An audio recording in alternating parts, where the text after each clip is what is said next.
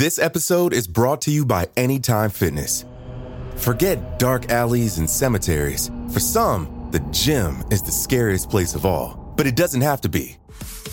With a personalized plan and expert coaching, Anytime Fitness can help make the gym less frightening. Get more for your gym membership than machines. Get personalized support anytime, anywhere. Visit AnytimeFitness.com to try it for free today. Terms, conditions, and restrictions apply. See website for details. One size fits all seems like a good idea for clothes until you try them on. Same goes for healthcare. That's why UnitedHealthcare offers flexible, budget-friendly coverage for medical, vision, dental, and more. Learn more at uh1.com. Hi, I'm Daniel, founder of Pretty Litter. Did you know cats tend to hide symptoms of sickness and pain? I learned this the hard way after losing my cat, Gingy. So I created Pretty Litter, a health monitoring litter that helps detect early signs of illness by changing colors, saving you money and potentially your cat's life. Pretty Litter is veterinarian developed, and it's the easiest way to keep tabs on your fur baby's health right at home. Go to prettylitter.com and use code SPOTIFY for 20% off your first order and a free cat toy. Terms and conditions apply. See site for details. Welcome to Parcast Crime Bites. We wanted to give our listeners some additional content to help them dive even deeper into the true crime world. Every week, in addition to your normal Con Artists episode, we're exploring the most fascinating true crime themes covered across the Parcast network. We've collected short clips from some of our most popular Parcast originals to help us explore ideas like motivation, method, and madness, and show how interconnected the true crime world really is. You can find the original episodes for free on Spotify or wherever you listen to podcasts. A list of episodes that we used will be posted in the episode description. Today, we'll focus on wealthy criminals. We'll discuss what leads high-status individuals to commit crimes, as well as the consequences they face once captured.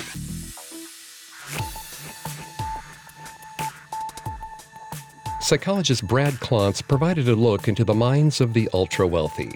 He sought to understand why some of the most well-off people turn to crime, even when they don't need the money.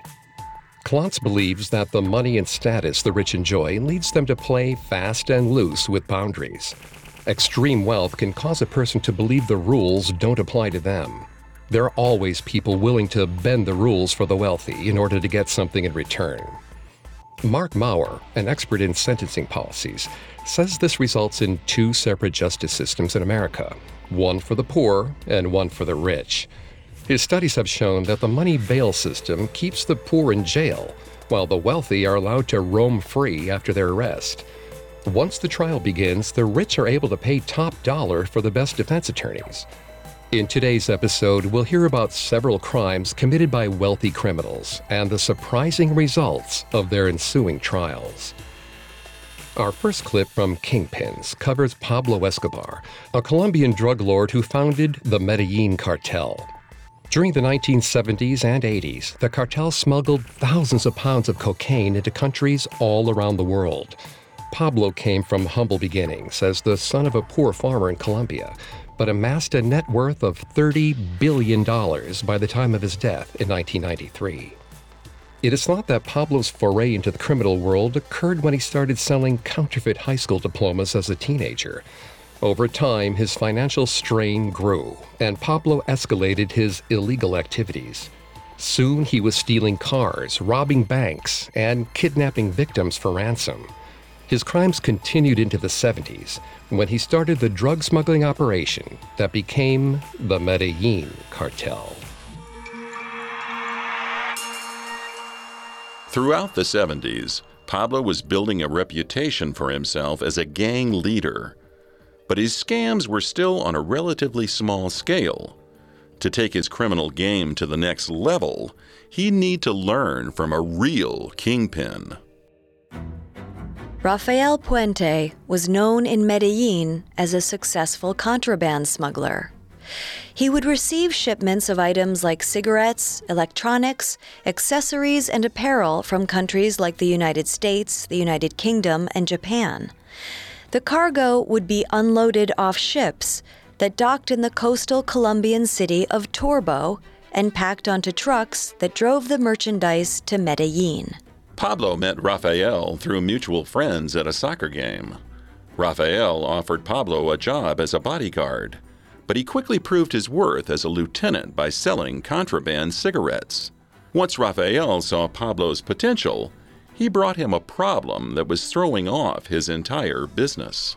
Rafael used about 50 workers to unload his merchandise and pack it onto the trucks in Turbo, about 340 kilometers from Medellín. Trouble was, Rafael sometimes lost up to 50% of his merchandise between the shipping container and the truck. He offered Pablo 10% of his profits if he could reduce the amount of merchandise that was stolen. Pablo made a counteroffer. He would personally oversee the transportation of the goods from Turbo to Medellín. Pablo would do the first trip for nothing, so Rafael could evaluate his performance. It was a deal. Pablo traveled to Turbo and met with Rafael's team. He found that the workers were severely underpaid and therefore had no allegiance to their boss. The goods were being stolen by his own disgruntled workers. Rafael didn't have a security problem. He had a loyalty problem. Pablo arranged a fancy seafood dinner, complete with wine, for all the workers. Under these pleasant conditions, Pablo made his case. He wanted to help make their lives better. Pablo pledged half of his own salary to the workers if they stopped stealing the merchandise. If any more merchandise was stolen, however, Pablo would lose his job and the workers would lose their jobs. Pablo's pitch was so effective that some workers even returned merchandise they'd already taken before Pablo's arrival. Pablo was already building another axiom that would define his business practices for the rest of his life. Rewards generated more loyalty than fear.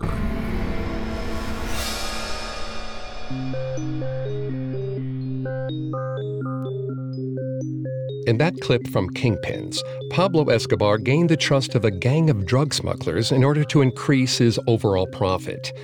Pablo eventually used these same tactics in his own cartel to great effect. In 1989, he was named the 7th richest man in the world. When Pablo was finally arrested 2 years later, he used his money to cut a deal with the Colombian government.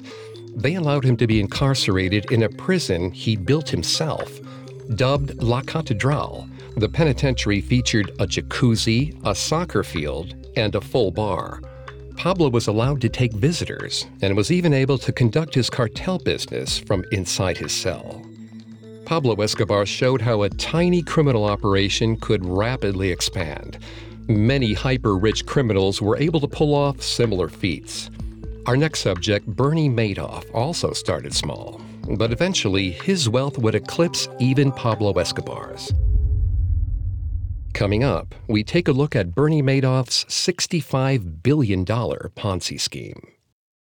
This episode is brought to you by Anytime Fitness. Forget dark alleys and cemeteries. For some, the gym is the scariest place of all. But it doesn't have to be.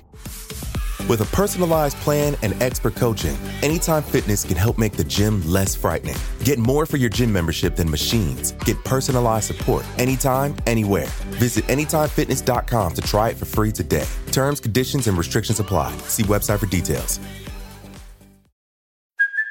Hey, it's Kaylee Cuoco for Priceline. Ready to go to your happy place for a happy price? Well, why didn't you say so? Just download the Priceline app right now and save up to 60% on hotels. So whether it's Cousin Kevin's Kazoo Concert in Kansas City, go Kevin, or Becky's Bachelorette Bash in Bermuda, you never have to miss a trip ever again. So download the Priceline app today. Your savings are waiting.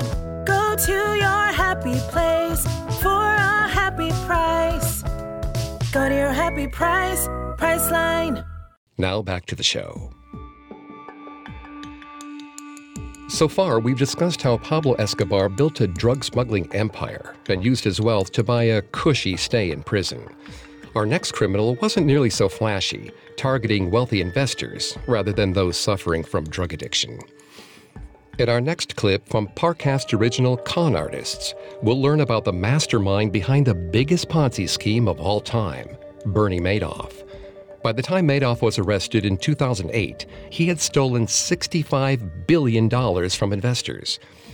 Before his Ponzi scheme grew to those heights, however, Madoff founded a small investment securities firm. But even in the early days, he relied on nefarious practices to boost his numbers. He used a tactic called riskless arbitrage, which involved buying a stock at one price while simultaneously locking in a sale of that same stock for a higher price. Essentially, this allowed him to buy and sell a stock at the same time and profit off the transaction. According to financial journalist Diana Henriques, it's a rule in investment advising to only recommend suitable investments. Suitability is determined by an investor's willingness and ability, personal circumstances, to take on a certain level of risk. This rule is legally enforced by government regulatory agencies, like the Securities and Exchange Commission. In the early 60s, Madoff ignored the practice of suitability and put his clients' investments into risky, speculative, new-issue stock, whether or not they'd be able to handle that amount of risk. Madoff knew this was wrong and knew it was illegal. He did it anyway. His disregard netted Madoff Securities almost $30,000 in cash by 1962, after just over 2 years in business. That's a little over $250,000 today. But in May 1962, the market crashed. And just like that, almost all of Madoff's clients suffered serious losses. This put Bernie at a crossroads that he would face several times in his life, a junction between his pride and the truth. But, as it did time and again, Madoff's ambition and persuasive arrogance knew that if he wanted to reach his goals, admitting failure was not an option. So he took the cash he had on hand and bought back his clients' stocks at the price they'd invested, effectively erasing the losses. Because he was trading in the little-known, little-regulated OTC market, none of the clients were any the wiser. They still had their money and kept their investments and good faith in Bernie Madoff. Whether he knew it or not, Madoff was laying out the groundwork for what social psychologist Maria Konnikova identifies as the 8 steps of the successful con. The first of these steps is finding a victim. Madoff quickly realized that as long as his clients got their money back, they weren't liable to ask too many questions. The pursuit of money left many to be easily manipulated. But this manipulation would have to wait, as Bernie's quick fix gave rise to a secondary problem. While he had erased his clients' losses, thereby maintaining their trust, he'd done it at the expense of all his money. There was no way for him to continue his business and save face. Except there was. Bernie had married rich, and with that came privilege. He leveraged his close relationship with his father-in-law, Saul Alpern, to secure a loan to the tune of $30,000. According to Madoff, Alpern loaned him the money, and Madoff repaid him before the end of 1964. At this point, it seems that at just 26 years old, Bernie Madoff had perfected his ability to gain people's trust.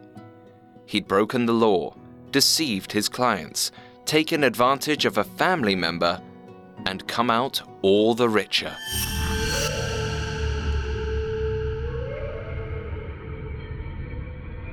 In that clip from Con Artists, Bernie Madoff laid the groundwork for his multi-billion-dollar Ponzi scheme. And as time went on, the lies snowballed. He had to keep conning to keep the trust of those around him, and Madoff got away with his grift for years. In 2009, when he was finally unmasked, he was sentenced to 150 years in prison. While Pablo Escobar enjoyed a cozy prison of his own making, Madoff was housed in a standard medium security prison. But Madoff still benefited from his wealth inside. He continues to enjoy his celebrity status amongst his fellow inmates, who respect him and even ask him for financial advice. Ever the businessman, Madoff paid one inmate $8 a month to do his laundry, when the going rate is $10. But Madoff is only one of many white-collar criminals who profited from their crimes. Our final wealthy criminal, like Madoff, relied on illegal means to massively expand her wealth. The last clip is from Female Criminals and covers billionaire tax evader Leona Helmsley. With the help of her husband, Harry, Leona created a New York real estate empire that included hotels, condos, and even the Empire State Building. Leona earned the nickname the Queen of Mean for her harsh treatment of her employees and her tendency to fire subordinates for trivial offenses, just to enjoy watching them plead for their jobs back. Despite being billionaires, Leona and Harry were notoriously stingy. They regularly stiffed their contractors after work was completed and charged Leona's satin dresses as business expenses. Leona famously told her housekeeper that, "We don't pay taxes. Only the little people pay taxes." The quote would later come back to bite her after it was repeated at Leona's trial for tax evasion and fraud in 1989. On August 30th, 1989, 69-year-old Leona Helmsley was found guilty on 33 counts of various types of fraud and tax evasion. For her crimes, she was sentenced to 16 years in a federal prison. Leona was shocked by this smack of reality. She remained in the courtroom for an hour after the sentence was read to confer with her legal team.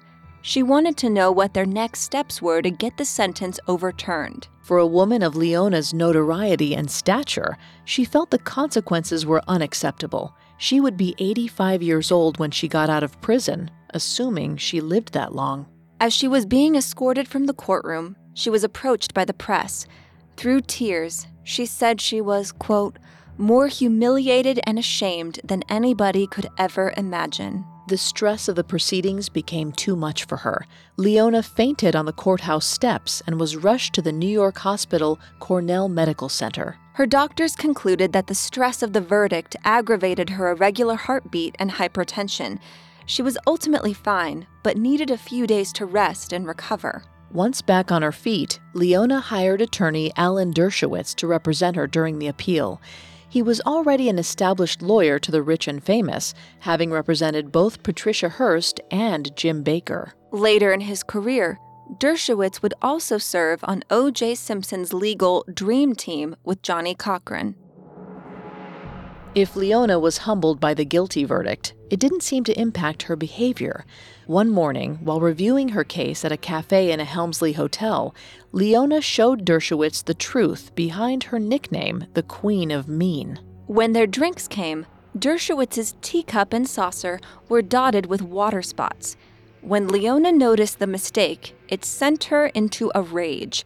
Dershowitz recalled that she smashed the china and screamed at the waiter for not checking the dishware before bringing it to them. She then made him beg to keep his job, which he begrudgingly did. This is another insight into how important appearances and impressions were to Leona. Dershowitz was a business associate, a man she respected and whom she wanted to be respected by. Everything had to be perfect, or at least appear that way, or it reflected poorly on Leona.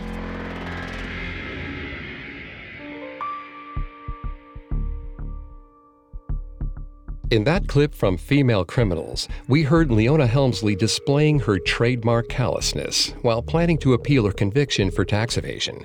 Her efforts were successful, as a judge eventually dropped 25 of her 33 charges, and her 16-year sentence was reduced to 4. In prison, Leona saw herself as superior to her fellow inmates. She paid other prisoners to keep her bunk clean and complete her work assignments. In 1994, after serving just 19 months of her sentence, Leona was released from prison. After her husband's death in 1997, Leona left New York City and lived the rest of her days in her estate in Connecticut, until her death in 2007. One of her final acts was to leave $12 million to her dog, Trouble.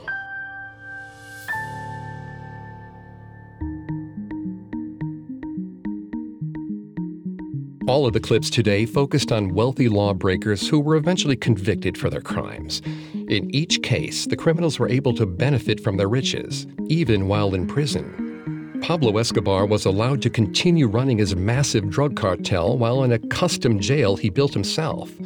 Leona Helmsley paid a high price for a ruthless defense attorney who was able to get her sentence massively reduced. Bernie Madoff was able to buy the respect and admiration of his fellow inmates and kept enough of his wealth to avoid doing his own laundry in prison. All of these criminals pushed the boundaries, believing that rules didn't apply to them. But though their wealth may have earned them a few luxuries in prison, ultimately, they couldn't get away with their crimes forever.